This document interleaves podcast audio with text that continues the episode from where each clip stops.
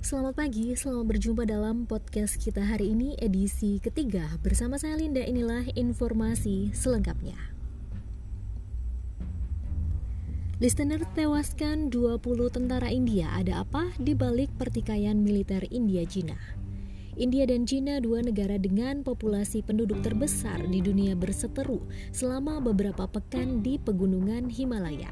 Kedua negara memiliki jumlah tentara terbanyak di dunia dan sama-sama memiliki senjata nuklir. Krisis India-Cina kian memburuk pada Selasa 16 Juni. Tentara India mengatakan tiga tentaranya termasuk kolonel tewas ketika terlibat bentrokan dengan tentara Cina.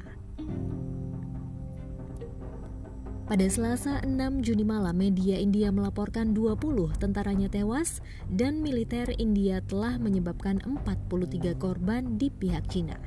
Cina belum mengkonfirmasi jumlah tentaranya yang meninggal dan terluka. Peristiwa yang berujung pada kematian ini adalah yang pertama selama lebih dari 40 tahun kedua raksasa Asia tersebut berseteru soal wilayah perbatasan.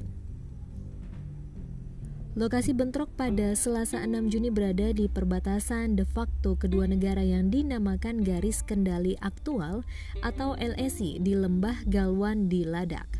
Lembah ini terletak di wilayah sengketa Kashmir yang syarat personil dan persenjataan militer.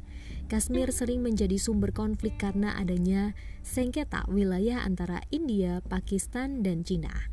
Banyak insiden antara petugas patroli India dan Cina terjadi di Lembah Galwan.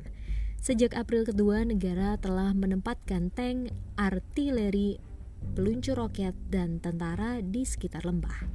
Para tentara di lapangan juga didukung dengan helikopter penyerang dan pesawat tempur. Pada awal Mei, ketegangan antara kedua negara meningkat setelah media India mengatakan tentara-tentara Cina telah mendirikan tenda, menggali parit perlindungan, dan memindahkan sejumlah peralatan militer besar beberapa kilometer dari teritori yang diklaim India sebagai wilayahnya. Dikutip dari detik.com edisi hari ini saya Linda melaporkan. Sampai jumpa di edisi selanjutnya.